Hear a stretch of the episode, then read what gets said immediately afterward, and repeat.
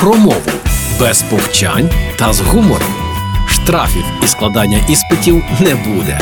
Програма Мовний патруль на Радіо Перше. Привіт! На радіо Перше час мовного патруля. Я Лілія Криницька. і Сьогодні говоримо про спам, той самий, який позначає тонни небажаних листів чи повідомлень, які ми, не читаючи, спроваджуємо у смітник. Це слово стало частиною нашого словникового запасу давно і засіло в ньому по-серйозному. Але що ми про нього знаємо, окрім того, що це запозичення або ж англізм? Звідки походить слово спам? Ви здивуєтеся, повірте. І я здивувалася, коли дізналася, та одразу захотіла цим поділитися, бо історія реально варта уваги. Сьогодні спам це використання систем обміну повідомленнями для надсилання кількох небажаних повідомлень великій кількості одержувачів з метою комерційної реклами або з метою некомерційного прозелітизму, з будь-якою забороненою метою, або просто багаторазове надсилання одного й того ж самого повідомлення тому самому користувачеві.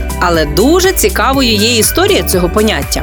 Слово спам виникло ще далекого 1937 року і мало вигляд чотирьох великих латинських літер спем, що означало spiced ham, тобто гостра шинка. Таку назву мав товарний знак для м'ясних консервів у США. Після Другої світової війни залишилися чималі запаси цього продукту, і виробники розпочали масштабну рекламну кампанію. Бренд спем впадав в очі майже всюди: на вітринах магазинів, у громадському транспорті, в засобах масової інформації. Так, за словом, закріпилась чітка конотація чогось небажаного та настирливого. Згодом зі спамом стали порівнювати нав'язливі рекламні повідомлення, і у цьому значенні слово потрапило до комп'ютерної термінології, де ним стали називати відповідні електронні листи. Ось така історія від гострої шинки, яка мозолила всім очі, до електронних повідомлень, якими нас засипають попри нашу волю. Я ж бажаю, щоб жоден спам не псував вам настрою. І ми з вами знову зустрінемося у мовному патрулі на Радіо Перше. Програма Мовний патруль